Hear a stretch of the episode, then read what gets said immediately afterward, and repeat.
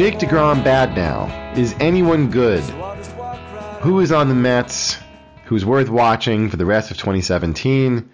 This is Met Sounds. It's some episode. I'm Matt. And I'm Chris. I like this intro. Is anybody good? And it's some episode. This is. It, it is good. some episode, right? What, what is it? Seven?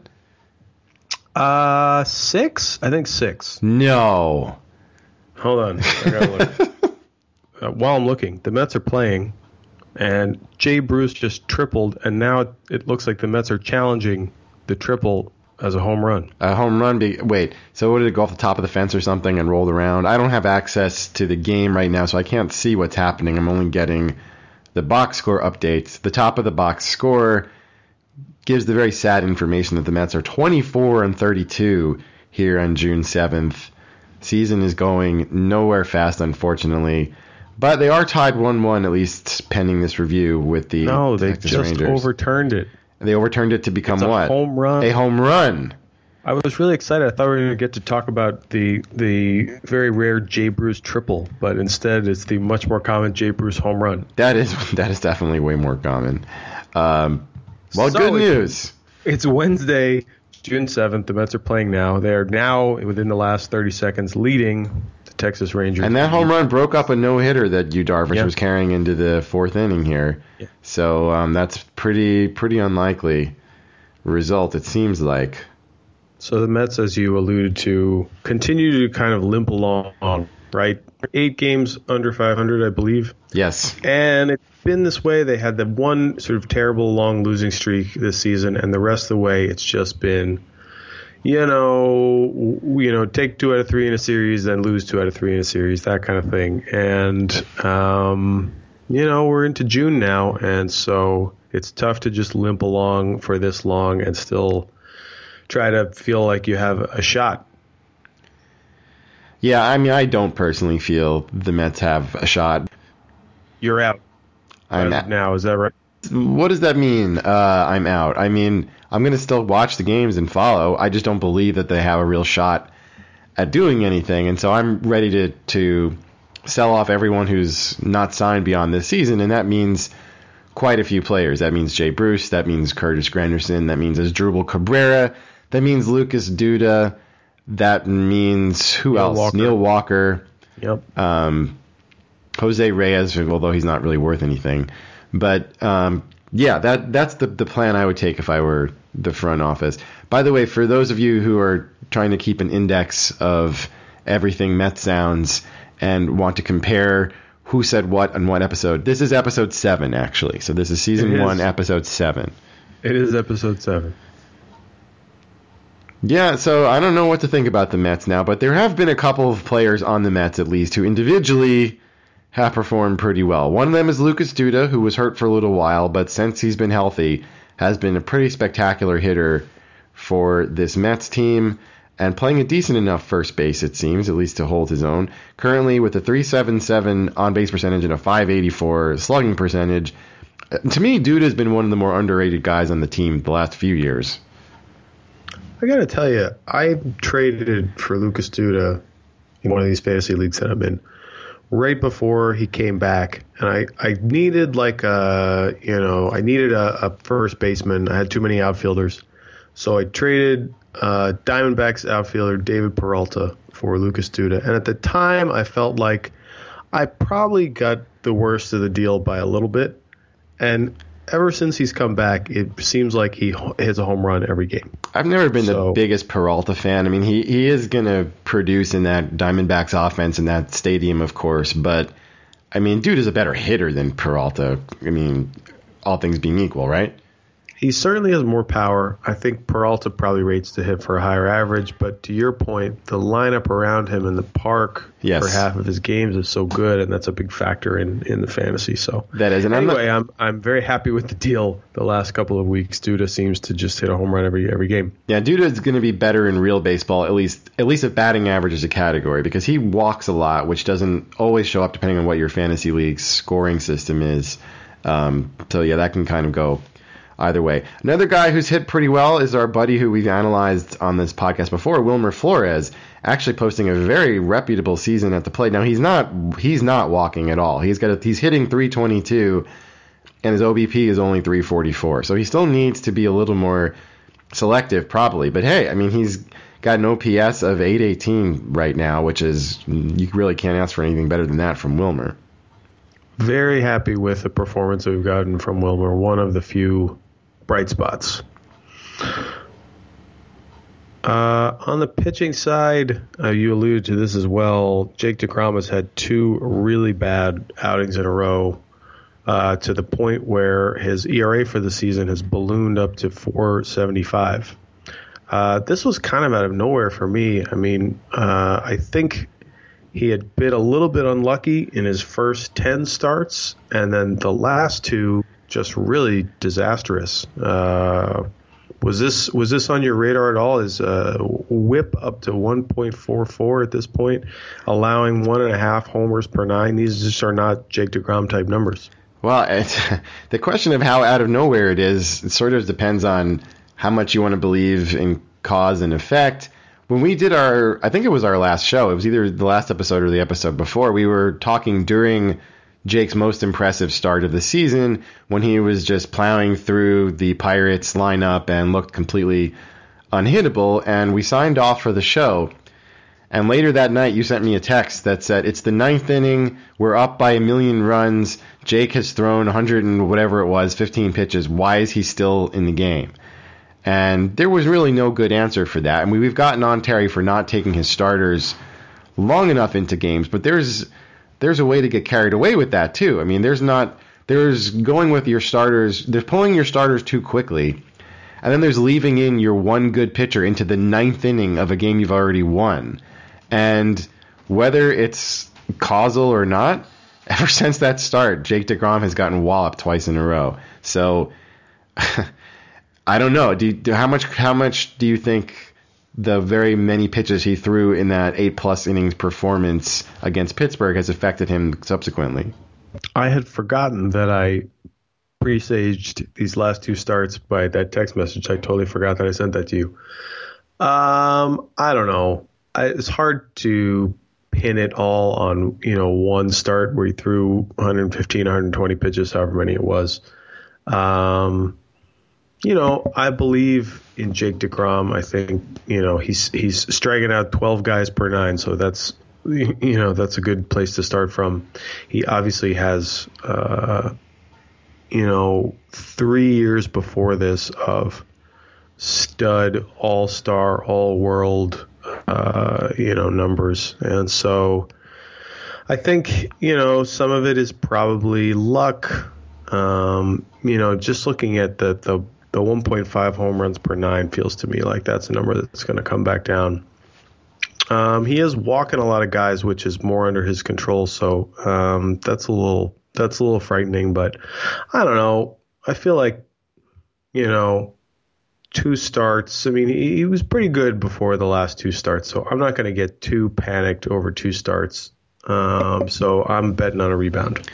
It is frustrating though, because it seems like every time we talk about some pitcher getting overused, something disastrous happens to him like shortly after that. And I know it's not all because of X thing, but it does seem like why can't the Mets just be more sensible about the way they're using their pitchers? But to your point, Jake DeGrom's FIP is 3.91 and his xFIP is 3.19. So if you believe, as I certainly do, that home run rate as a percentage of the fly balls you give up is largely attributable to luck, then Jake DeGrom is still pitching pretty well and has definitely not deserved his fate.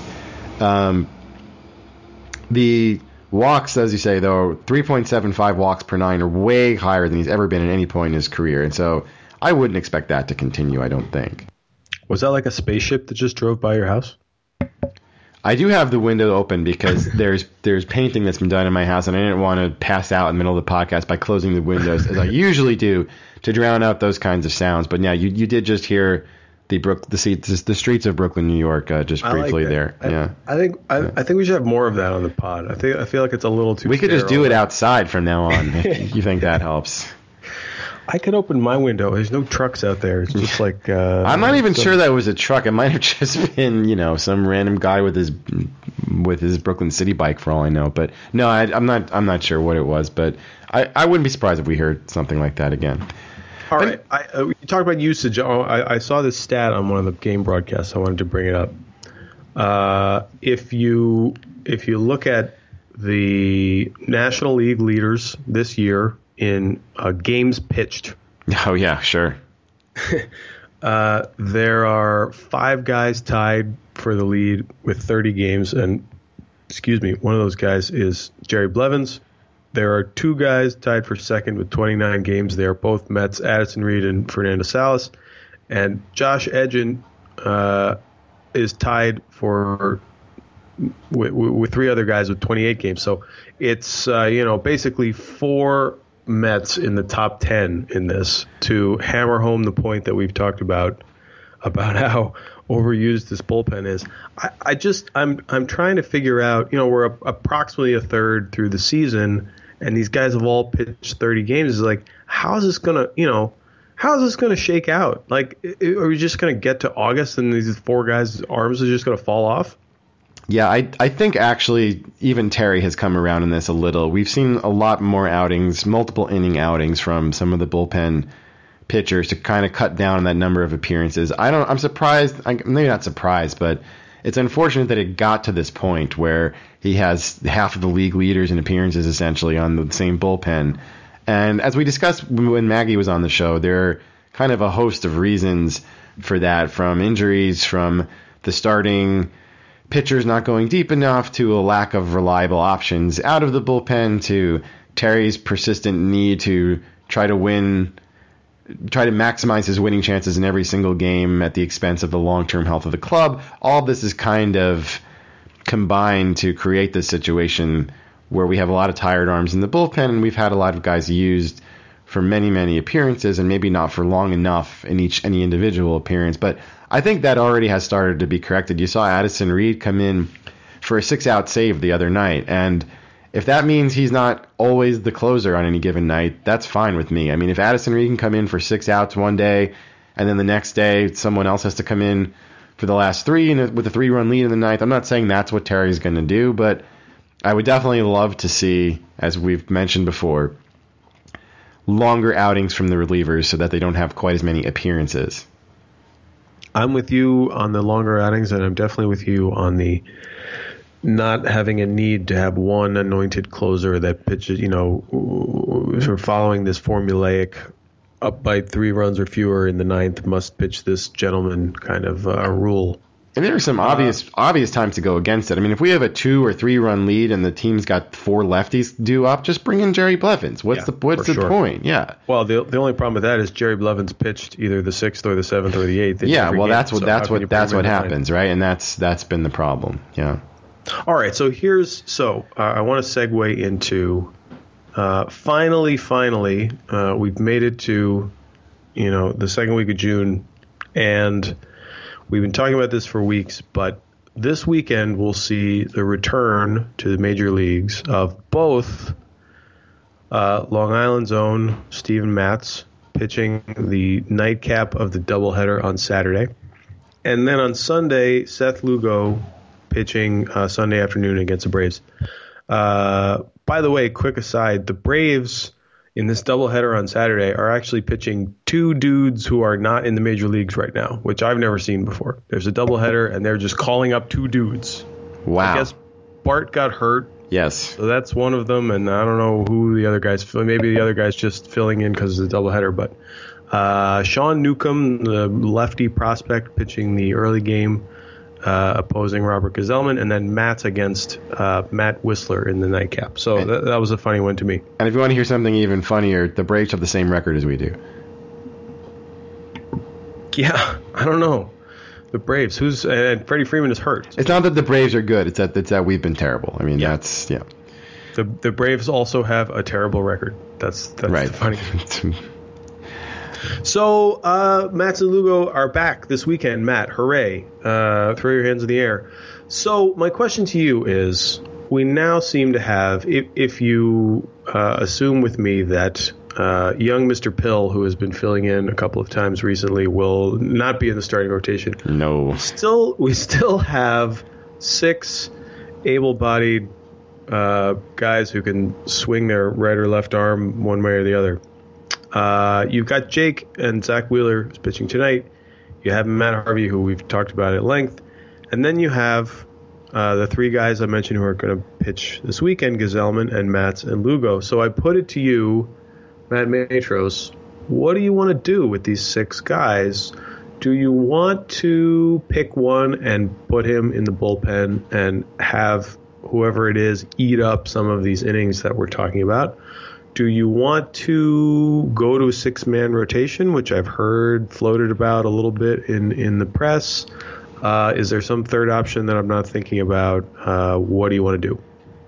I'm willing to at least experiment with the six man rotation idea. I mean, the starting pitching results simply haven't been there so far this season. And so if giving giving every starter an extra day of rest, to me it couldn't hurt at this point. And when even Jake DeGrom is struggling, I think I want to, to try anything that will maybe shake up the pattern. It's not it'd be one thing if these guys were in some solid routine and solid rhythm and were pitching great every time out. Then then I might question the wisdom of suddenly going to a six man rotation for some abstract like arm saving reason. But when nothing is working out of the rotation, I'm all for giving the guys more rest and seeing what happens. And if history is any guide, this won't be a problem for long anyway, because someone will either get hurt or prove so ineffective that they'll force their way out of the rotation or something, and it'll be back to a five man rotation before you know it. But for now, I'm happy to go with six. I'm going to go the other way on this one. Yeah. I'm going to say figure out whoever you think the lesser of Gsellman and Seth Lugo is and put that guy as the long man. And the next time whoever it is, one of these clowns just goes three or four or five innings and, you know, we're down by five runs, you just say, okay, long reliever, get us through the ball game, save the bullpen because I'm, uh, you know, uh, I understand your, your hesitance to be laser focused on you know still trying to make the playoffs and all of that this year, but you know the, the bullpen is gassed and you know it's going to really uh, I really believe that these guys are going to show up hurt show up on the disabled list if we keep running them out there like this. So we got to do something and I think that to pick and choose your opportunities for whoever the long man is to eat up you know, two, three, four innings in an outing and maybe be able to pitch two of those in a week, it's really going to save the pen. And by the way, if you go with my little theory here, which uh, pitcher would you choose right now to come out of the pen? Well, it's hard to say because we haven't seen Seth Lugo, you know, all season, and we he was great last season, but we really don't know much just based on that short, that small sample size either. He looked great for Puerto Rico in the World Baseball Classic as well, um, but he's coming off some injury. He's that injury that persists that he's trying to pitch through pain, and we don't really know how effective he's going to be at that. So it's really kind of an impossible call to make right now, which is another reason that at least at least for the time being, it almost has to be a six man rotation if you're not taking Gsellman out, which you could take Gsellman out based on his body of work for the season. Now, having said that, his last two starts have been his best two, so this would be an odd time to pull him in, in some respects. Uh, but I, I, think all else being equal, I, I, would I guess you'd have to pull if you had to pick one to pull right now, it would be Gsellman. But I mean, either one of those guys is going to have a short leash to stay in the rotation if they do go six, because it'd be so easy to just make one of them the long man. But I'm, I'm ready to do something crazy, man. I, I remember hearing once about a team a million years ago who had 11 pitchers on their staff and they had each guy pitched. They had nine guys who pitched three innings each. they pitched the, the first through third, fourth through sixth, and seventh through ninth, and they did that three games in a row. And they had two other pitchers on their staff to pitch if, in case it went to extra innings. And they just did this every three games, and that was how they played baseball. And I'm not saying we should go to that extreme, but in in the book, as we always talk about, Tom Tango's book called The Book he advocates a slightly less crazy but still kind of crazy system that I'll have to look up the spe- exact specifics of it for next time. But the gist of it is if you only have three really good pitchers, as most teams do only have three really good pitchers, then fine. You have three guys in your starting rotation.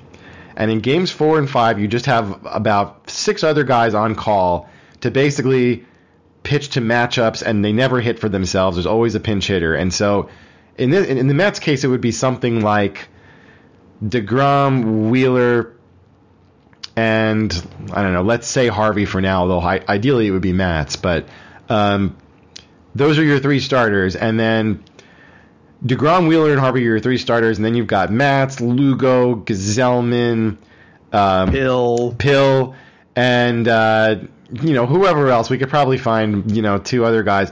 And they say, all right, one of the guys going to start this game, but he's never getting, he's never hitting for himself. He's going to pitch at most three innings. Um, the first chance he has to get up, you're going to have a hitter come up, and so you'll score more runs that way. And then the next pitcher comes in, and then those guys' arms don't get too tired, so they can do this potentially more often. And I got to say, if if your fourth and fifth starters aren't that good in the first place, it really doesn't sound like the craziest idea, assuming you have the enough arms to, to pull it off. Um, there obviously are potential problems if a guy, if one of these guys is so bad that he really can't even get to the third inning or whatever. If you if, if Tyler Pill is one of those guys, but I don't know, man. Given how terrible the entire manage the bullpen management and the starting pitching has been this season, I would love for the Mets to try something wacky. They will never do it, but I would love to see it. Sean Gilmartin would be another guy we could throw in there. Yeah, I mean, I, even I wouldn't do Montero in this scenario. Oh I mean, I'm God, done with him. But we're done with yeah. with Montero. Um, yeah, so you, you, see teams do this once in a while, where it's like sometimes they'll do it on a double header where nobody really you know lines up with the start. Sometimes you'll see a starting pitcher scratched, and the team just goes, okay, we're going to go with a bullpen game you know, and, and it's exactly what you said. Some some one of the bullpen pitchers starts and he pitches two or three innings at max, and then they sort of fill in the rest there. The other thing I thought of while you were talking, which is kind of a third option, which we could do with Gsellman and Lugo, and the Dodgers have done this a little bit this year, is that you actually pair two starting pitchers. The Dodgers did this the other week with uh, Kenta Maeda and Hyun-jin Ryu and they basically said Maeda's going to start. He's going to go, you know, five innings, or he's going to go X number of pitches, and then this other, you know, guy who's normally a starting pitcher is going to come in, and we're going to try to, you know, get him get through the game that way. And uh, the the Dodgers did it. I believe they won the game that they did it with with those two guys. So so that's the third option that I thought of uh, while you were talking. Yeah, I mean that's uh, anything like that. I think sounds sounds creative and fun to me, and is worth looking into to try to fix what's remaining of this disaster. But one guy who has not been in disaster, and to transition or kind of loop back around to how we started the show, talking about some of the few things have gone right. We, we purposely didn't mention the guy who has gone the most right for the Mets because we wanted to get into it later on in the episode, and that's the young outfielder Michael Conforto. Chris, he's been incredible. The Condor. He has been incredible. Uh, I will read you Michael Conforto's stat line. Uh, 211 plate appearances. Wow, 211 plate appearances. So that's like a real sample, Matt. Yeah, that's not like, nothing. And the, the way you know it's real is that number. Last year he got off to this great start too, but by this time of the year he was already back in the minors, and that that's that's yeah. what, what that's how you know this is more than just a start. 211 plate appearances, uh, 307 batting average, 412 on base percentage, 625 slugging for a 1037 OPS. He has 30 walks against 50 strikeouts, and he has 14 home runs, 12 doubles, 39 runs, 36 RBIs. Uh, it's been, you know, and, and I'll give you the, the the other stat I'll give you is that he is uh, fourth in the National League in OPS, and uh, ahead of such guys as Paul Goldschmidt, Charlie Blackmon, Joey Votto, Buster Posey, Daniel Murphy, Kris Bryant. You know, basically ahead of everybody. And it's not like uh, those guys are all having bad years either. A lot of those right. guys you named are killing it, and he's still ahead. No, I'm. I was reading the top of the right. exactly. the only guys ahead of him are are uh, Zimmerman and Harper in Washington, who are Jeez, just that team. you know completely God, going crazy. And 31 year old Cincinnati Reds shortstop Zach Cozart with the 1065 OPS out of nowhere. Anyway, the point is, Michael Conforto has been one of the best hitters in the National League and one of the best hitters in baseball this season. And we wanted to go into a little bit of sort of how good is Michael Conforto. And so the the proposal that I made to Matt was uh, they do this article on Fangraphs every year. I think it's Dave Cameron who writes it every year. But um, the article is basically they take uh, the top 50 players in trade value. So this so contract matters, right? Yes. So they take the top 50 players and they say we're going to rank uh, these players based on you know if I would trade one guy for another guy or if I would not. And so I thought it would be fun to uh, think about, and usually they do, you know, usually they do the list uh, sometime in July. So we've got a little bit of time, but I thought it would be fun to preview that list just in terms of approximately where we think Michael Conforto will show up on that list, because I, I certainly think with the season that he's putting together, if he keeps it up for another month, I believe he will be on the list. I mean, if he's not on the list, that's insane at this point. Yeah. It's kind of crazy that he wasn't on the list last year, but that just shows you how far he had fallen after his start last season because probably go, if they had done the list going into last season yeah. after he had come off that great World Series, he certainly would have been on it. Yeah. Now he's not going to be a 1000 plus OPS guy. That this, even though this is a big sample size, that's probably not sustainable. His projections for the rest of the season have him somewhere around 830 to 850 in that range, which is still great for a 24 year old playing in Citi Field. Um, but the question is, who who on and throughout baseball is as valuable as a Michael Conforto, who is a, a, young guy, meaning he's under contract for quite a while. So basically, you're really only comparing him to other young players who are still making close to the league minimum and under team control. Ba- basically, anyone who's already hit free agency and is making some kind of mega deal doesn't really have value anymore in, in this in this sense. So, for example, Yoenis Cespedes when healthy, and hopefully he'll be back soon. What have you heard about him, Chris? The thing I read this week was that he ran at full speed, and they think that he's going to probably go out on a rehab assignment soon. All right. I mean, I was hoping he'd be back DHing in this Ranger series, but clearly that hasn't happened. But anyway, Yoenis Cespedes making $25 million a year is not value because he's getting paid about what he's worth. Whereas Michael Conforto, if he were somehow a free agent now, would be making a lot more than that 600,000 or whatever it is that the Mets are paying him this season. And so, bearing that in mind, we're basically going to be comparing Conforto to a lot of the other young players in the league. And so, where do you want to start with that, Chris? Uh, so here's what I did. I, I, made a little bit of a list. I looked at last year's list and I made a list of the hitters that are kind of in similar situations as Michael Conforto, and I just want to run through them and get your thoughts, and we'll sort of look at some numbers. Okay, would you trade Michael Conforto for this guy, guy X, and contracts count, right? This is like starting from today. Would you actually trade Michael Conforto for this guy? One, uh, I'll just give one note on on what you said about the list. By and large, what you said is is absolutely true. That anybody who has reached free agency is not on this list. The funny thing is, some exceptions probably. Daniel Murphy's well, got to be the, one. The funny thing is, the guy at number one is a guy who has signed a big, you know, a big deal where he's making, you know, tons and tons of money, and that's obviously he's hurt right now, but that's obviously Mike Trout. So Mike Trout has, uh, after this year, has three more years at thirty-three and a third million dollars per year. So um, yeah, I see. That's funny. If I were making the list, I wouldn't put that as the most valuable contract in baseball because how can that be more valuable than like I don't know what's Kris Bryant getting paid? Yeah, Chris right? Bryant at number three, right?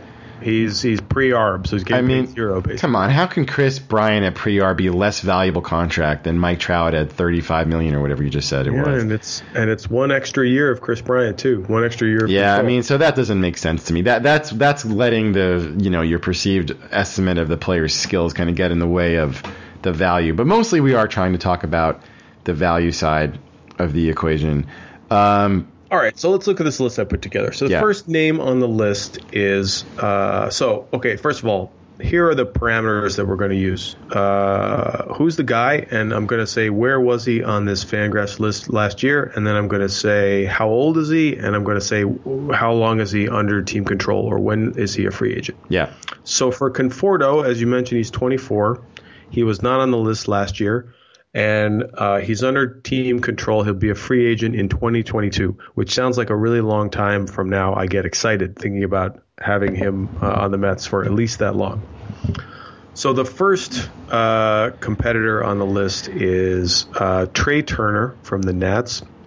Trea Turner was an honorable mention on this list in 2016, and then uh, went, you know, had a really good major league numbers in the second half. So definitely will be higher up on this list this year. I think Turner is also 24, and he's not a free agent until 2023. So the Nats have one extra year of control on Mr. Turner versus Michael Conforto. So I put it to you, Matt.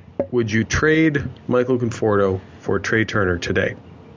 Is he still a butcher in the field, Trea Turner? What's what's his what's his fielding situation these so, days? Chris? Because because he's played both shortstop and center field in the major leagues, and they they you know they're not going to run him out there at those positions. You know, I think of him as sort of a, a passable uh, defender at those premium positions. That's so weird though because they're such different positions that how can you be if he was he's kind of a bad fielder but we're going to try him with the two different premium positions. For what it's worth the defensive metrics had him as a pretty bad fielder in 2016 but say he's playing very well in the field in 2017 sometimes those those things can kind of fluctuate a lot. That's not that atypical to see these kind of weird fluctuations. Now Trea Turner is actually having a pretty bad offensive season this year. His, o- his OBP is under 300. So, um, I mean, would I trade Michael Conforto, who has a 1,025 OPS so far this season, for Trea Turner, who has a 705 OPS so far? No. I mean, that's no. Come on, I'm not trading Michael Conforto for Trea Turner. Are you? I am with you. Yeah. No, I agree. I totally agree. Okay, great. Get get him out of here. Trea Turner's gone. Uh, second guy on the list this guy was number 43 last year. He's 25 years old. He is under team control uh, one year less than Michael Conforto, 2021, and his name is Joc Pederson, yeah, Dodgers th- outfielder. This is another guy who's fallen off a cliff. I mean, he's yeah. he has a 623 OPS so far this season. Poor guy. And he's hurt. And he's, I mean, yeah, this is not even a question. Obviously, Michael Conforto is way more valuable than Joc Pederson. I think a, another question is, is Joc Pederson going to get his career together? I mean, he was kind of a flash in the pan for the Dodgers the last last year or two. Really, I guess 2015 was when he first broke out, right? Uh, that sounds right. He was a he, he was a great pedigree guy. He was always at the top of these prospect lists, and then uh, made it to the majors for a cup of coffee in 2014 played 150 games for the Dodgers in 2015 with uh, you know 763 OPS, and then had the big year last year, uh, putting up 25 homers and an 847 OPS. Yeah. But as you mentioned this year, he's been hurt. He's been kind of they they they're in a situation in LA where they have a bunch of outfielders and they're like platooning a lot and they've been like, in that situation since Joe Torre was the manager. By yeah. the way. Uh, so suffice it to say, we would not trade Michael Conforto for Joc Pederson. Yes. Agreed. Okay. Third guy on the list, uh, Red Sox outfielder Andrew Benintendi. He was number 38 on the list last year. He's 22 years old, so he's two years younger than Conforto, and he'll be a free agent in the same year, uh, 2022. What do you think of Andrew Benintendi? This is guy, this is when where it starts getting interesting. What what, yeah. are you, what are you going to say? No, I just I, I, I really like Andrew Benintendi. I've sort of followed him Prospect World coming up, and um, I think he's one of these guys. You know, I'm very fantasy focused, as you know, but I think he's one of these guys who's a better baseball player than he is a fantasy guy. You know, because he's not going to steal you know 30 bases, he's not going to hit a million home runs. He's just sort of a solid you know, high batting average, you know, good on base guy. Um, I don't know. This one's close for me. I mean, if you look at the major league numbers this year, I mean, this is going to be the case with almost anybody, but Conforto is really has much better numbers than Benintendi. Yeah, it's funny because before the season, if you had asked about either Trea Turner or Joc Pederson against Conforto, probably people would have taken Conforto. Eh, actually, probably probably all those guys would have been taken ahead of Conforto coming into the season because Conforto people were so down on him. But but at least with with Trea Turner and Joc Pederson, you might have had like some discussion about it. if you had talked about Ben, how do you say his name? Benintendi. Benintendi. If you talk about Benintendi, I guess you live in Boston, so you hear people say it all the time. Uh, here we don't in New York, they kind of ignore him. But um, if you had talked about Benintendi versus Conforto before the season, people would have completely laughed in your face because Benintendi is younger and and presumably was better. Now Conforto, of course, had this breakout season, and so that's why we're having all these renewed discussions now. But Benintendi's still a pretty good player. Now his numbers are down from where they were last season, although he had just a really phenomenal 21 year old uh, season last year when he had uh, looks like I'm trying to add the um, OBP and the slugging on the fly here. Thank you, 835 OBP OPS, and um, he's he's down to 774 this year so far, um, but he's and projected to stay right around that by the, for the rest of the season projections that I'm looking at in the 780s ish, and so not projected to be as good a hitter as Conforto for the rest of 2017, but he is two years younger. When do you say he becomes a free agent, Chris? 2022, same year. Okay, so same year. So actually, the fact that he's two years younger, if we're just talking about this contract, it, Yeah. it doesn't really you know get him anything. Yeah, it, it arguably doesn't help because you you think you might be getting Conforto's better years on the one hand. On the other hand, there might be a school of thought that says he will improve more than Conforto over the course of this contract because he is starting from a younger place. It's tough to call. It's tough to say. That it used to be conventional wisdom in baseball that players always improved until they turned 25 or 26, but nowadays you've seen a lot of guys come into the league basically ready to be their their best baseball self at a very young age. So it's tough to say. Th- This one, this one is pretty tricky. I I'm, I bet if you ask Red Sox fans, they would not want Conforto over Benintendi. Although you could tell better than I could living in Boston. What, what is what does the typical Red Sox person think about their their young outfielder? Yeah, I think you're right. I think it's the, the, the Boston version of how we feel about Conforto, and and you know, actually, I think that's fine. You know what I mean? Yeah. I, I think it's fine to have affinity for your own players, and to, you know, if you're a fan of a team, to to fe- to feel like, you know, I'm a fan of the Mets. I'm a fan of Michael Conforto. I think these two players are close, but I don't want to trade Conforto for Benintendi because I'm I have affinity for Conforto already. He's my hometown guy, so that's what I'm going with with this one. And I mean, I don't watch him play, but the defensive metrics indicate that he's not actually a great outfielder. And so, if, if that's true, and Conforto has, I mean, Conforto has looked great that I've that I since I've watched him in the field, and the metrics at least seem to mostly back that up. They have him as saving um, two defensive wins last year. They actually have him as slightly negative this season, but not as negative as Benintendi. And to the extent that he's negative this season, I'm guessing it's because he's been playing some center field, which is not his natural position, and he's not as good at it. He hasn't played much center field, but enough that it might have affected his numbers. But anyway, if, if it's actually true, and it seems to be true, that even with everything else being close, that Conforto's a better defensive player, then I think even objectively, I'm going to value Conforto ahead of Benintendi. But I could see the argument the other way. The next guy I wrote, I'm I'm just going to spend about five seconds on him because I know what we're going to say. Is it's Alex Bregman, the Houston Astros third baseman, uh, third baseman slash shortstop. Uh, number 37 on the list last year. He's 23 years old. He's the same free agent year as Conforto. And uh, similar to Pederson and Turner, this is a guy who's really struggling in the majors this year. So I don't really see any argument for taking him over Conforto. Uh, let's move on. Young players, guys- young players are still risky. It turns out Yeah, yeah. I mean, I think you know, uh, I, I think Bregman will be fine. he's going to be fine. He's going to be great. Yes, he's going to be But- fine. At this point, I can't see swapping him for Conforto. Yeah. Okay, two more guys on my list. Uh, next guy is Nomar Mazara, Rangers outfielder. Came in at number 33 on uh, Cameron's list last year. He's 22 and he has the same free agent year as Conforto, 20, 2022. Uh, Nomar Mazara having a pretty good season this year.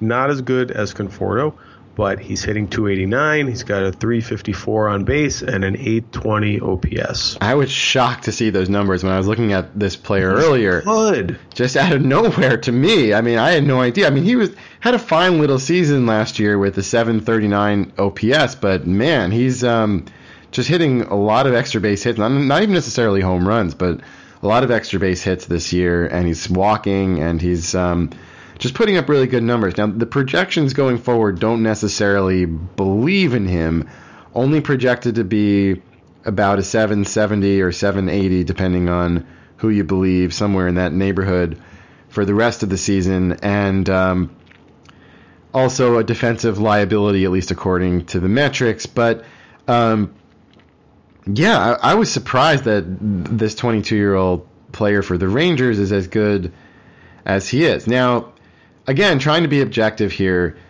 the uh, the Rangers ballpark is definitely favorable to the hitters, and so the 820 OPS should be taken with at least a little bit of a grain of salt. And I think if we were to trade Conforto to that ballpark, he would be even better offensively than he is now. I still like Conforto. What do you think? This one's close too. Yeah. I, I see these three, Conforto and Benintendi and, and Mazar, really as very similar players. Um, and you know they all have the same you know all under team control for the same number of years. The thing about Mazara to me the one thing i will say is i think of this guy as one of those really super super high ceiling players where you say like okay this guy could be the best the best hitter in the major leagues in five years. Right. Like I could really see that, and and I don't quite see that ceiling with Conforto. So if you like ceiling in that sort of in in your young players, I think you might take Mazara over Conforto. For me, I'm saying it's close. Same story as Benintendi. I'm keeping my hometown guy.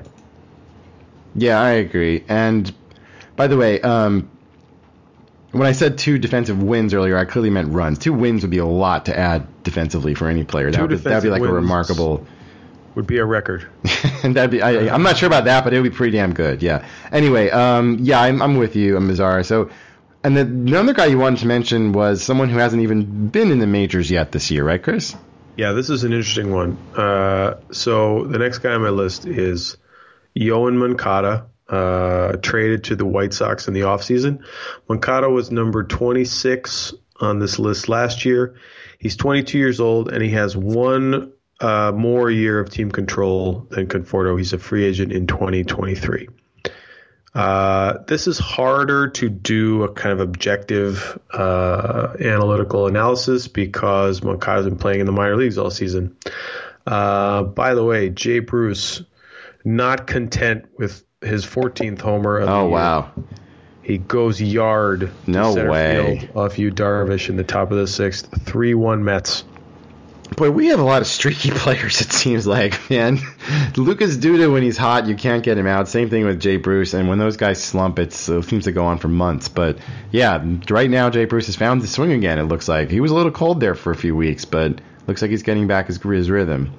Yeah, Moncada, it's tough. I mean, he's having a slightly down season in AAA. Now it seems silly to say that because his OPS is around. It looks like it's 821, um, which is clearly not bad. But this is a guy who just mashed in AA last season to to the tune of a 910 OPS. So um, it's not as if he's disappointing necessarily, but a lot of people thought he would be major league ready by now, and in fact his projections for the rest of the season, at least at least according to Steamer, only has him hitting a sub 700 OPS. So this again is a kind of a ceiling situation. This is a player who many talent scouts think is going to be one of the better hitters in baseball when he is in his prime. But if we're again, if we're just talking about this contract, I don't know. I guess it depends if if uh, if if and when Moncada is going to get promoted because he doesn't it doesn't seem to be the case that he's ready to contribute at the major league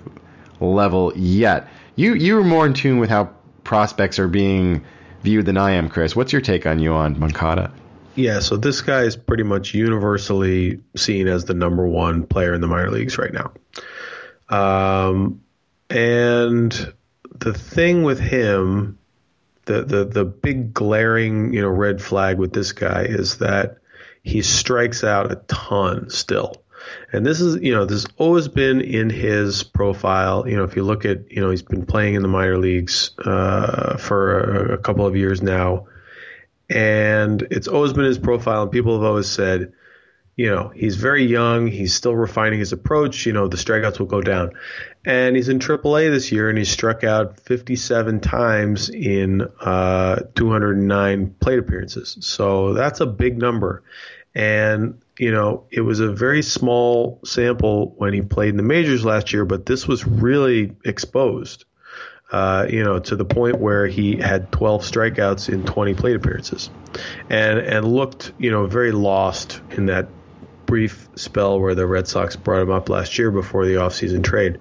So to me, the questions about the strikeouts and the fact that he has no major league track record, I am same story, you know, call me a homer, but same story with the rest of these guys on the list. I'm going to keep Michael Conforto, and I'm going to see if this uh, nice run that he's on at the beginning of this season, you know, continues and, and, and see how high he can fly. Yeah, it's weird because when Conforto was 22, he was a very solid contributor to a World Series team. And then when Conforto was 23, he took a step back. And so Moncada's 22 right now, and he's not quite major league ready, but has all this potential. And so it, at some point, they're going to give him his shot, whether it's this season. It probably going to come this season, don't you think, Chris? I think he'll be up this season. I think the fact that he is still in the minors is more about team control dates. The White Sox, I don't think anybody believes are going to win the World Series this year, and so, you know, I think the team feels as you know this is the same story with everybody, but I think the Sox feel like they get more out of him by you know getting that extra control. So if the But clock, I do believe he'll be up uh, his- once once those dates pass. if his clock starts either this year or beginning of next year, and then I have to agree with you because right now the indications are that Yoan Moncada is not going to be a great player at 22 or 23. I'm not saying he'll he won't be a superstar at 25 or 26, but we already know that Conforto is pretty good, and so the rule of thumb for me in baseball, I'm not as big of a ceiling guy. I mean.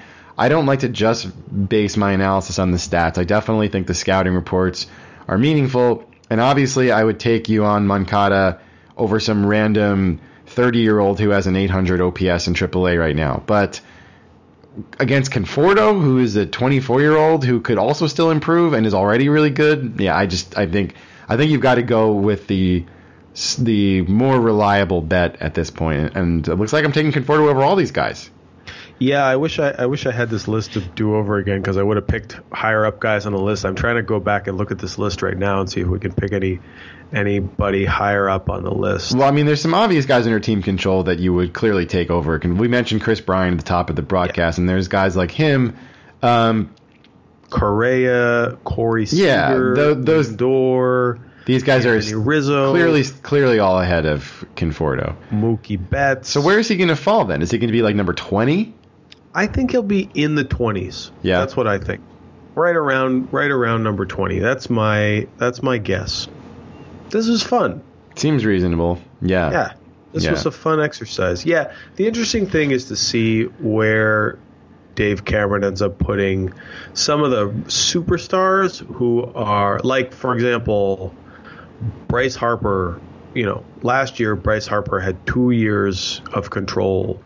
You know, right? He's he's ARB eligible 2017, 2018. So this year Bryce Harper will only have one year of control. They still haven't signed him to some big deal yet.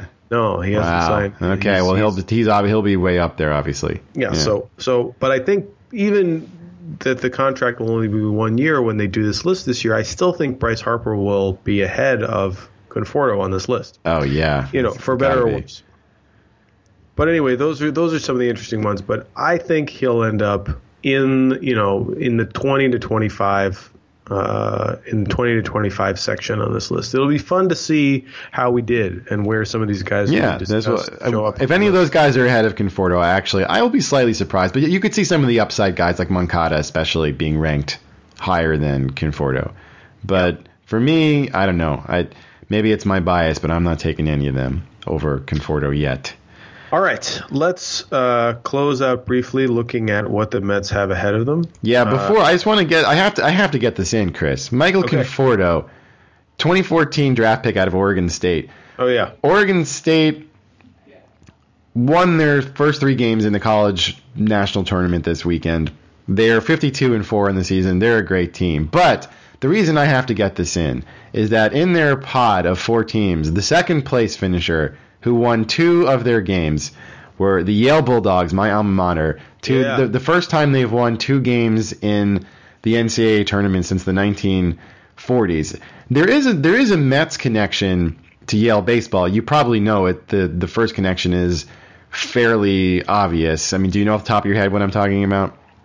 I don't know off the top of my head. Well, okay, then, th- then this then this will be good for you then. So one of the most famous college baseball games, possibly the best college baseball game ever played, was played in the early 1980s. I believe it was 1981, and it was between Yale and St. John's, and it was in the the NCAA regionals, the same first round that just got played this weekend. The starting pitcher for Yale University threw 11 no-hit innings before giving up a bloop single in the 12th, and the the runner stole second, uh, advanced to third. Um, I, f- I think on an out, and the winning run scored when there were runners on first and third, and the runner on first broke for second and intentionally got hung up between first and second base, and when the throw came, the runner from third broke for home. The run scored. St. John's ended up winning one nothing in twelve, and so so who do you think that pitcher was for Yale University who went This is a- 11, 11 no hit innings? This is a great story. I don't know this story at all. Well, okay, what year is it? Um, I'm going to double check, but I believe it's 1981. All right, so it's got to be somebody from the 86 championships team. It's got to be uh, Ron Darling. Yes, Ron right. Darling, and it That was total guess. it was 1981 in Yale Field. Well, it gets it gets better actually. Um, so this is this game. Darling wows the wows the scouts who are in attendance, and I think he ends up being taken ninth overall by the Texas Rangers in that draft. The starting pitcher for St. John's in that game, who went 11 shutout innings himself, is also a future Met. Do you know what his name is? I don't. Tell me. Frank Viola. Wow. Wow, that's crazy. And the two became very good friends after that game. And um, Viola was also drafted not by the Mets later that year. I think I might have it here. Um, uh, I I don't remember exactly where, but I think he was. V was probably drafted by the Twins. I Yes, he was drafted by the Twins. Yes, and they both eventually ended up on the Mets, and the rest is history. But it's, still with Yale's success this weekend, it really brought back a lot of people's memories of this game in 1981. That still is considered by many the greatest college game ever. Um, and also tying into this is the current Mets situation. Possibly some of those Oregon State players will be on the radar when the, the college draft happens on Monday. So so pay attention to that, everybody. Next week, the Mets have picks in each of the first three rounds, I believe, and we don't know enough to give you previews of the guys who are might be selected yet, but we'll try to find out about the guys the Mets do take before our next show, and we'll let you know what we have to look forward to, and we'll talk a little bit more about how the draft works in baseball, which is a bit different from other sports, wouldn't you say? Yeah, it definitely is. Uh, one of the things is I don't think you can trade draft picks. So I think we do have picks in, in all the rounds. Yeah, sometimes you lose picks depending on where you sign someone. I think, but I, I is that I, I, as I said, I don't really know all the ins and outs. I'm, I just kind of try to learn a little bit about slotting bonuses and stuff like that uh, for this for this draft that's coming up. But yes, I believe you cannot trade draft picks. I think that's right. All right, so we will definitely do a little draft talk after the Mets pick some players. That's always exciting. We'll get the next Michael Conforto up here on the pod. Uh, okay, so we're playing in Texas tonight, up 3 1 at the end of the sixth.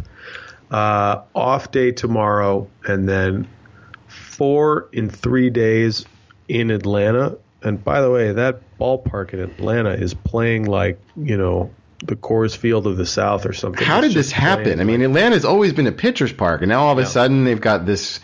I mean, ha- what do you know? What the the explanation is? Why people what people are saying is the reason behind this playing such a as such a hitter's park?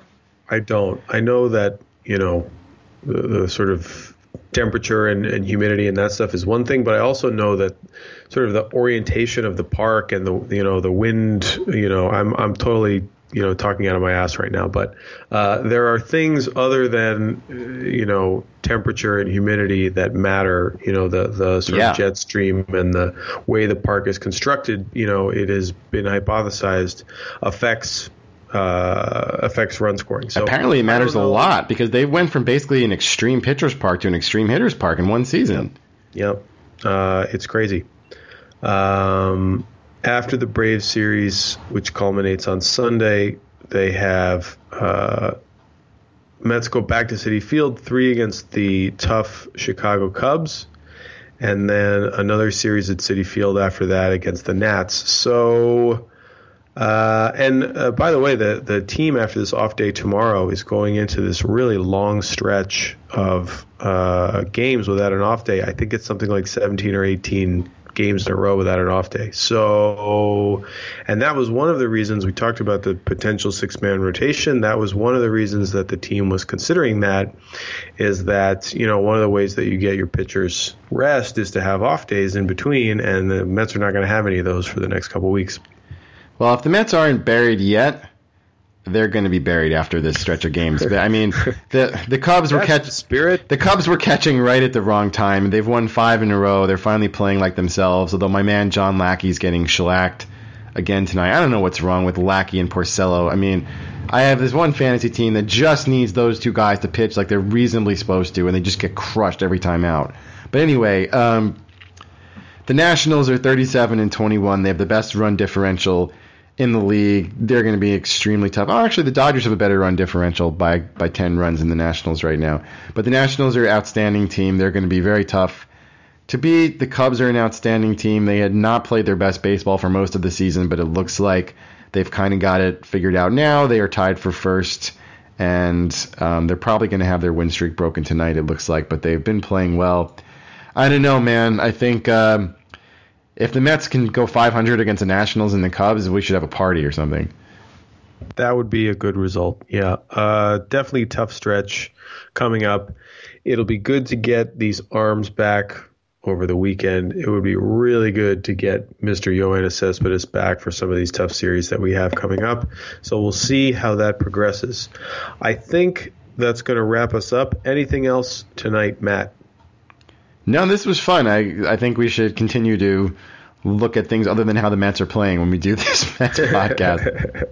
we got a little Yale nostalgia, Yale Mets. nostalgia. Yeah. that was great.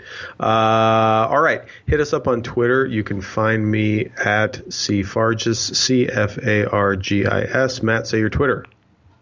It's Matt M A T T underscore M A T R O S. And with that, we bid you a fond farewell. Let's go Mets. Let's go Mets. That Sounds would like to thank The Red Thread, an artist whose song 5 you're hearing right now, and which you also heard at the beginning of the show. 5 is available from the Free Music Archive and is licensed under Creative Commons, Attribution Non-Commercial oh. 3.0. So I'll just walk right out the door. Played a game right from the start. I trust you, you used me, and now my heart's all torn apart. I'm sailing, I'm sailing on.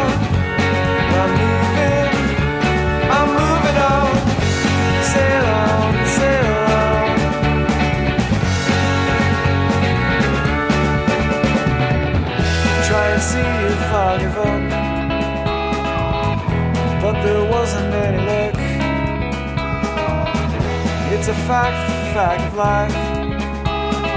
That's a game, it's a game to strive. Everything is all in stride. I'm sailing, I'm sailing on. I'm moving, I'm moving